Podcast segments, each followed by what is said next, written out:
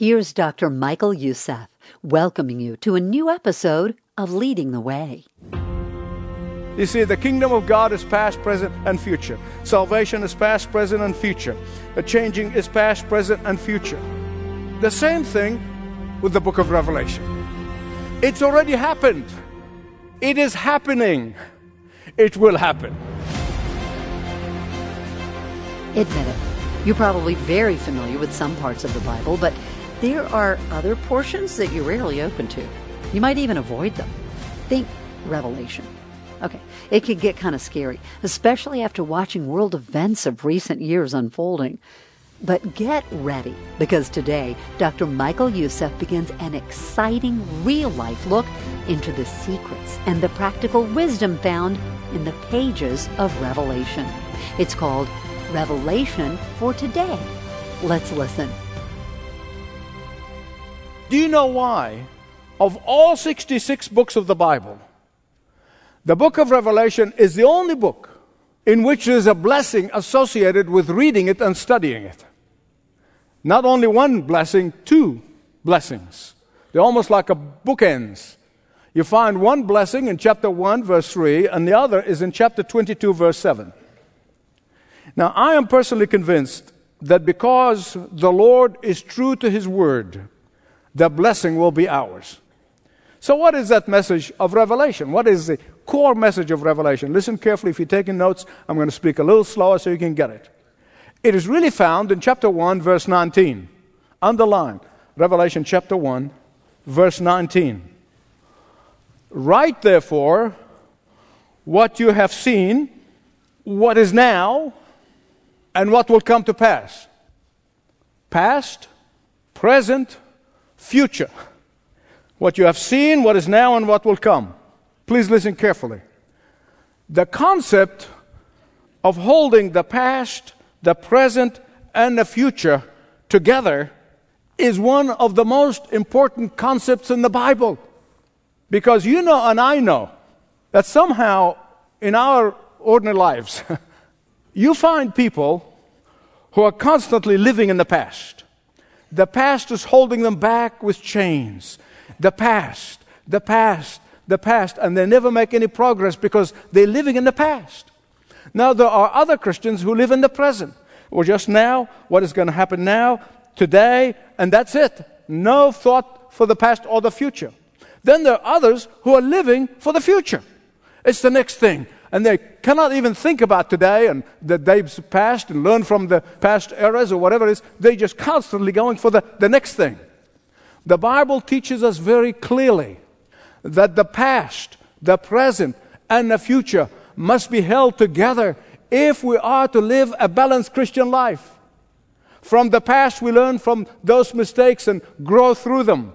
In the present, we walk with God today. And in the future, we expect with great deal of enthusiasm and excitement of what's going to happen. All of this must be together. Let me explain to you what I mean from the Bible. The Bible teaches us that we were saved in the past, the moment you said yes to Jesus, you're saved. That's past. We are being saved every day. We will be eternally saved. You see that? Past, present, future. The Bible also says that we changed in the past. I remember the day I gave my life to Christ. I mean, the sky was bluer, the sun was brighter. I mean, my whole life was turned upside down. So I was changed. But I'm continuously changing. If I'm not changing every day in the present, there's something wrong with me. The Bible said that we go from one point of glory into another. What's that mean? We grow into the character of Christ. But then we will be changed in the future. And that is most glorious change of all because we will become perfect like Christ. Same thing with the kingdom of God. The kingdom of God is past. It came with Jesus. In Mark 1 14, he said, The kingdom of God is here. What is the kingdom of God? It's the rule of God in our lives, it's the reign of God in our hearts. So the kingdom of God passed with Jesus. The kingdom of God is now here, reigning and ruling in our hearts every single day. And the kingdom of God is coming when Jesus reigns and rules with our own perceptible eyes. You see, the kingdom of God is past, present, and future. Salvation is past, present, and future. The changing is past, present, and future. The same thing with the book of Revelation. It's already happened. It is happening. It will happen. Amen? When it happens, it's going to happen with intensity for the future. The Bible talks about the Great Tribulation as a future time in which there will be severe persecution and and suffering. And most people agree that it's the period of seven years. That's what the Bible called the Great Tribulation. I want you to think with me about the first century Christians, these believers in Rome who were thrown into hungry lions. They were dipped in hot tar. The Nero persecution was so severe. If you lived at that time, wouldn't you not think that this is the Great Tribulation? Fast forward today. Headline news. If you're a Christian in Syria or Iraq and you watched as parents your babies being crucified alive or beheaded or worse, wouldn't you think the Great Tribulation is here? And yet the Great Tribulation will happen with far wider implication on global global level. So it happened. It is happening, and it will happen in the future. And that is why this book of Revelation, the word means revealing. You know, in the Greek, it's apocalypsis. With a lot of people think of now in the movies. You know, you think it's disaster is going to happen. No, no. The, all the word means in Greek is that revealing or uncovering or showing us something that was covered and now it's uncovered. That's what Revelation means. That is why this revealing book is a timeless book. It is a timely book. It is absolutely relevant today, as I'm going to show you in a minute. We can be absolutely sure that all of the prophetic events in the book of Revelation will come to pass with stunning accuracy, with the minutest detail fulfilled. Because God always, always, always keeps His word just as it did in the Old Testament. All of the prophecies of Jesus' first coming in the Old Testament, they were fulfilled with a meticulous detail, with stunning descriptions of exactly as it prophesied in the Old Testament. You read in the Old Testament, before Jesus came to earth, about his birth of a virgin in Bethlehem, about him proclaiming the good news to the poor. You read about uh, how he, his power is going to restore sight to the blind, how he is being wounded for our transgressions, being crucified on a cross, being forsaken by the Father, and the death, burial, and resurrection. All in the Old Testament. They're all fulfilled in meticulous details. All of these prophecies that were prophesied came to pass.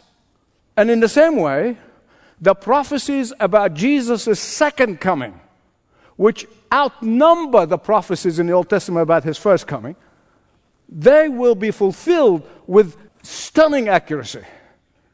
Everything we will study in the book of Revelation will come to pass. So, who is this John whom God used to open, to reveal, to expose this mystery? This is no other than the disciple who laid his head on Jesus' shoulder. This is no other than the man who gave us that great Gospel of John account of Jesus. This is no other than the man who gave us the three magnificent epistles. That John was privileged to be caught up in heaven and was shown the glorified, magnified, soon coming Jesus the Christ. Question Why did Jesus reveal himself this way to John? Good question. And the answer is really twofold. Listen carefully. The first reason is that the ascended, glorified, magnified Jesus wanted to send specific messages to his churches in Asia Minor. Some of these letters to these seven churches have condemnations to those churches, others, commendations. In fact, five out of the seven churches, Jesus said and called them to repentance, just as our churches in the 21st century today needs to repent. These letters Jesus wanted to encourage, to correct the first century church and the 21st century church. We will see how these letters, those seven letters, you're not reading somebody else's mail. We're reading our own mail in these letters. The second reason why Jesus revealed all of this to John to give us an outline of the future history, the future events. Even if they are veiled in symbolism and images, but nonetheless, they give us an outline. John himself, in Revelation 22 10 and 12, believed that the Lord was coming soon. Probably he believed it was in his lifetime. Listen to what he said. Do not seal up the words of the prophecy of this book because the time is near. Behold, I'm coming soon. And you see, that led some of the skeptics who love to debunk biblical prophecy to say, see, poor old misguided, deluded John. He thought Jesus was coming back. Here we are 2,000 years later, and he's not back. See, here's the problem people fall into error when they fail to interpret the scripture by the scripture. And on this subject, if you interpret the scripture by the scripture, then you will hear what Peter said in 2 Peter chapter 3, verses 3, 4, 8, and 9. Listen carefully.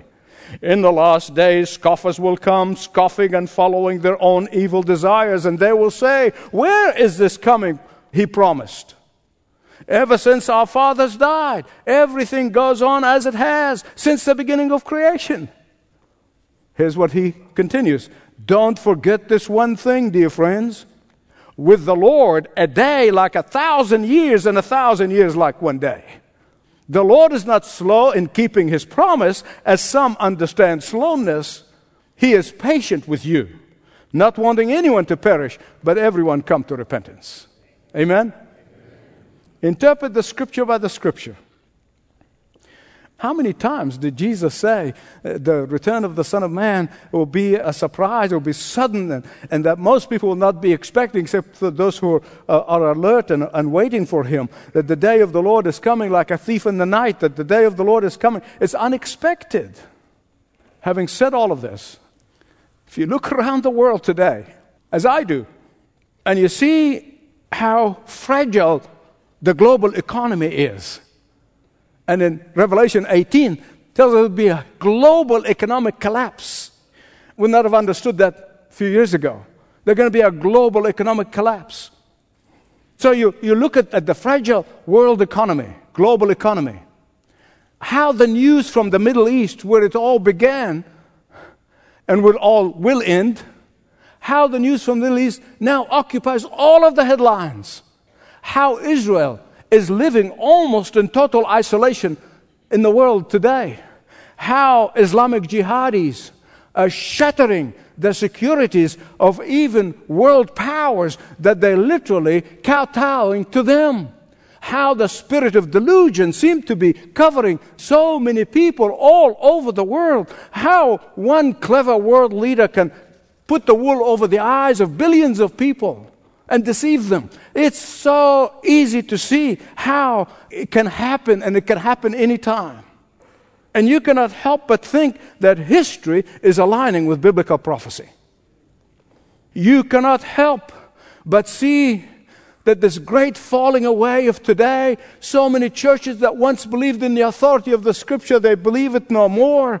That sin and the glorification of sin is accepted as a virtue uh, that the spirit of rebellion seems to be everywhere, uh, that biblical morality is condemned as evil, and that the practice of immorality is seen as good, even by many churches, even in this country, where we all did, and I certainly did as a boy, longing to come here as the world's rock and bastion of freedom. We are seeing how that freedom is slipping away from us globally the picture is even worse. This vile surge by the jihadis against Christians or even their own fellow Muslims. The New Age movement that once was considered to be lunatic fringe has become mainstream and is promoted by entertainers, educators, and environmentalists. When satanic activities are accepted in some schools, can anyone doubt that we are living in the last days? In some sense, these events and these activities say to me, at least, here's the opinion, I'll tell you when it's coming, that Satan is intensifying his activities because he senses that his time for the lake of fire is drawing near. One of Satan's ingenious deceptions is a movement in the West, in America, and in Canada, in many of mainline churches, even some evangelical churches, so called evangelical churches, is called Chrislam, where they're seeking to merge Christianity with Islam into one single homogeneous religion. There are some churches that are actually placing the Quran next to the Bible in the pews. There are some preachers who are preaching the words of Muhammad side by side by the words of Jesus. Many a church today have rejected the book of Revelation. And you know why? You know why? They want to worship a helpless babe in Bethlehem. They want to worship a helpless body hanging on a cross. They want to worship all of that, but not the risen, glorified, ascended, magnified, King of kings, Lord of lords, Judge Jesus, who is revealed in the book of Revelation. That's why they reject it.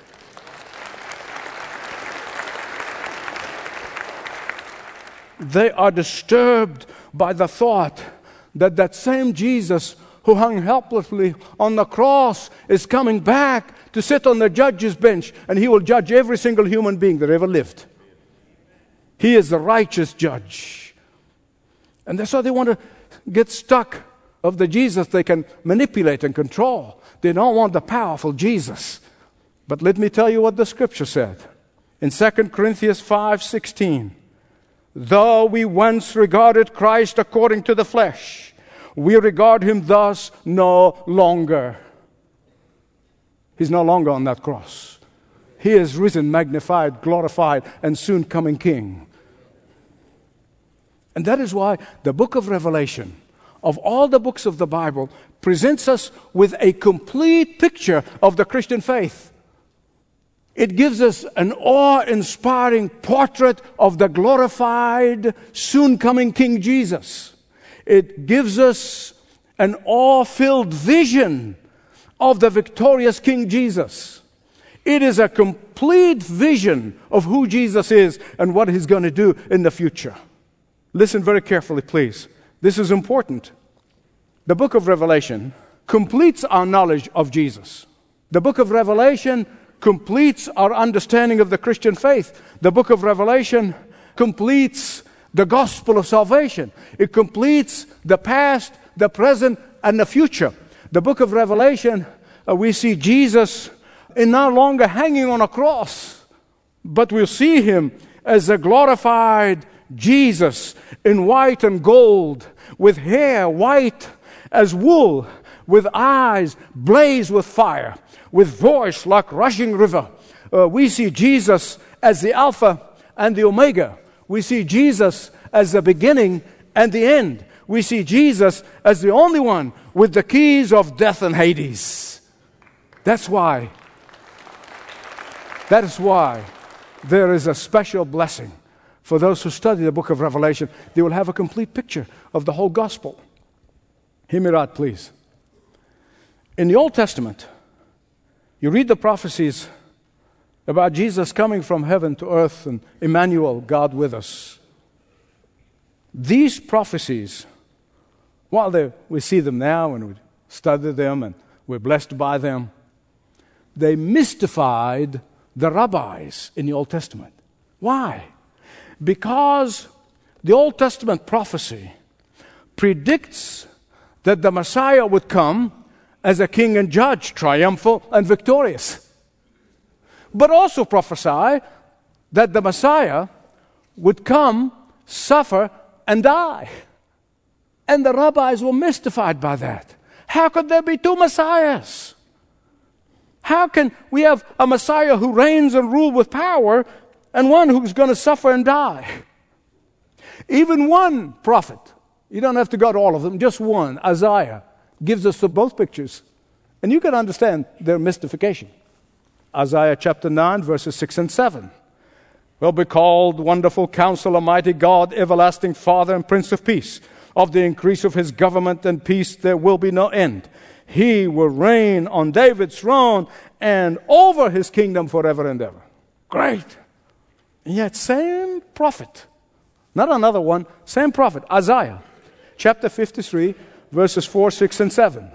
He said, The Messiah will come and suffer and die. Let me read it for you. Surely he took our infirmities and carried our sorrows. Yet we considered him stricken by God, smitten by him, and afflicted. We all, like sheep, have gone astray. Each of us has turned on his own way, his own way, and the Lord has laid on him the iniquity of us all. He was oppressed and afflicted, and yet he did not open his mouth. He was like a, a lamb to the slaughter, or as a sheep before his shearers, in silent. So he did not open his mouth. Two pictures by the same prophet a Messiah who will suffer, and a Messiah who will reign and rule in power. Of course, in hindsight now, 2,000 years later, we said, of course, they're talking about the same one. one is talking about his first coming, the other one talking about his second coming. But you see, to those rabbis, they did not see this. They didn't live in our time, and, and therefore they were debating all this stuff over and over. Someone and then the, the populace would fall on one side or the other. Some will believe a Messiah who would suffer, others will believe a Messiah who will reign victorious. But isn't that human nature like that? I am so grateful for the book of Revelation because it reveals this mystery that mystified rabbis for years and years. Now, at this introductory message, I want to come clean with you. there are godly scholars and wonderful Bible teachers who disagree on some of the little details in the book of Revelation. But I think all of the godly Bible teachers will believe four things, and these are indisputable. First, that those who welcome Christ as their Savior and Lord here and now will be welcomed in heaven in His eternal habitation when He returns. Secondly, that Jesus will return as He promised. Thirdly, that He will be the judge and He will judge everyone who refused to accept Him as the only Savior and Lord in the whole world. And fourthly, when Jesus appears, those of us who love Him will be with Him. That's it. These are the indisputable facts about the book of Revelation. The question is if Jesus returns this afternoon, will you be thrilled or afraid? Will you be terrified or be thrilled? Thanks for taking time from your day to listen to Dr. Michael Youssef on Leading the Way. So, will you be thrilled or terrified? Maybe what you heard today brought up some questions about life and death. Well, speak with one of our compassionate pastors or counselors. You can start by filling out a contact form. Just visit ltw.org slash Jesus. I'm just thrilled about what God is doing in the evangelistic celebrations we saw in the heart of Georgia and Macon and Dublin and Belfast. God is doing some great things, but for me personally, it's a very emotional time to go back to my home country, to Egypt. We've been ministering in the Arab world now for many, many years through Kingdom Sat. Over 200 million homes receive this ministry, Kingdom Sat, every day, 24 7. And so we're so thrilled that I could do that in person. And there are many, many, many church leaders who have been working so hard to see this as a great success. So it's not going to be only in Egypt, but it's going to be broadcast to millions and tens of millions of homes around the world. And so it's a special thrill for me. I only wish one thing, and that's I could have spoken in Arabic, but after 55 years of not using the language, I'm not able to do that, but I'll be speaking through an interpreter. And so I'm thrilled, and I know that God literally can transform the entire Arabic speaking world with one spark the Holy Spirit takes those words and ignite them in the hearts of millions of people.